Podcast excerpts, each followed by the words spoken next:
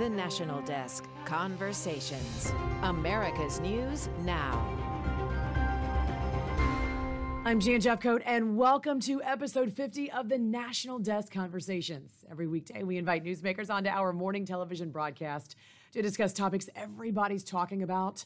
On today's podcast, we revisit our conversation with Missouri Attorney General Eric Schmitt. The battle over free speech rages on with two states filing a lawsuit against President Biden and his administration, accusing them of colluding with social media platforms to censor speech. Joining us right now, one of the attorneys general at the center of that lawsuit, Missouri Attorney General Eric Schmitt. Attorney General Schmitt, welcome back to the National Desk. Good morning to you. Good to be with you. So you filed this lawsuit with Attorney General from uh, Louisiana, Jeff Landry, and you allege the administration worked with big tech companies to censor certain information. You you mentioned uh, COVID regarding election integrity, regarding the Hunter Biden laptop story. So tell us specifically what's in this lawsuit and why you why you uh, filed it now. Yeah, so we filed this lawsuit taking on really two of the biggest, most corrupt institutions we have, big government and big tech, for colluding together to censor free speech to violate the First Amendment. They do it in a couple different ways. First of all, big tech enjoys some pretty significant protections like Section 230, which holds them harmless, really, and immune from lawsuits.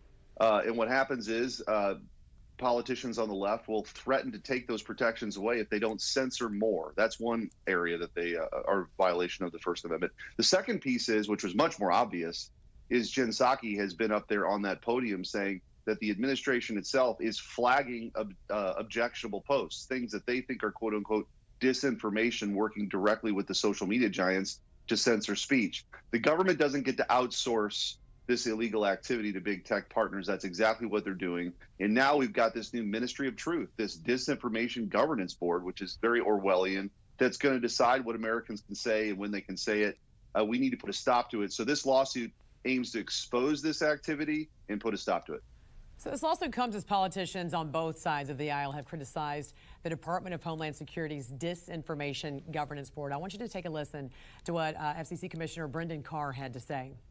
This type of board was always going to be a dumpster fire, uh, but the particular director that they chose to run it is just throwing more gas on it. But the thing to remember, as much as a lightning rod as this board and the director herself are, there's a broader game afoot. If you look back just in February, DHS put out a terrorism bulletin that swept in free speech uh, as among the things that they considered a threat to uh, the domestic homeland. You have Jen Psaki from the White House podium saying they are coordinating with big tech to take down posts, flagging posts for them. Uh, so there's a broader effort afoot that we can't lose sight of either. Yeah, so what message does this send to the American people?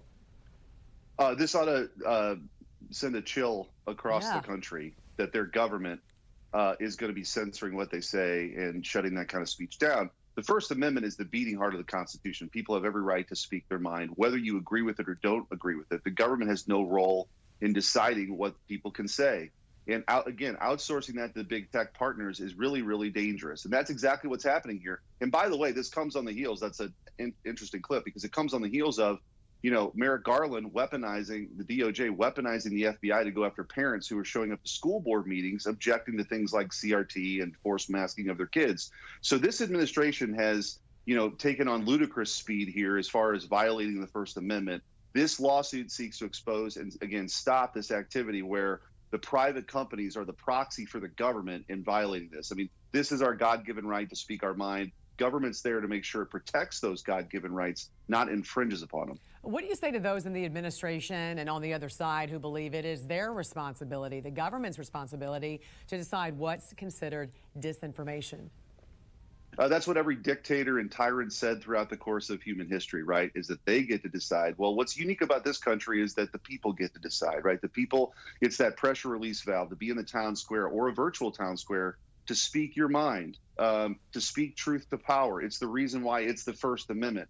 This administration has it backwards. It's incredibly dangerous. And just because you don't like something doesn't mean you get to label it disinformation. Because as we point out in the lawsuit, a lot of the things that they labeled disinformation, whether it's the lab leak or the laptop from hell, have actually all proven to be true.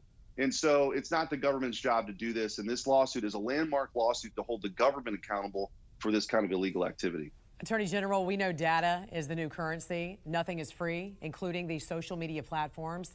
At what point does a private company become so big and so powerful that it is now essentially a utility that has to be regulated in some way? And what does that regulation look like? Yeah, I think that common carrier analogy you're making with the utility is a good one. And actually, we point that out in the lawsuit. In Missouri, along with a bunch of other states, have sued big tech. I think it's time to bust up big tech. They've gotten way too powerful, control way too many levers.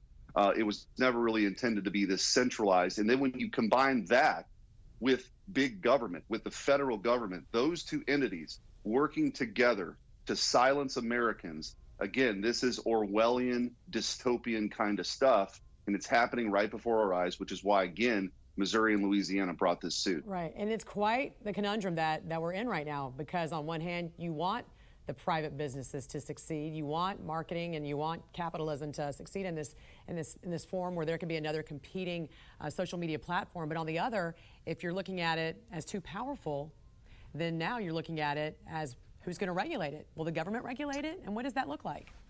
Well, and and you've gotten to a point now where it's anti-competitive. Uh, they've gotten so big that it crowds out of the, all the other folks. And by the way, the algorithms that are used, if you are actually trying to, you know, advertise your wares or have, I mean, they can essentially bury you. You never even know it. And so I think it's time to get to the bottom of of um, what's happening with big tech. There's no question they're silencing certain voices, conservative voices.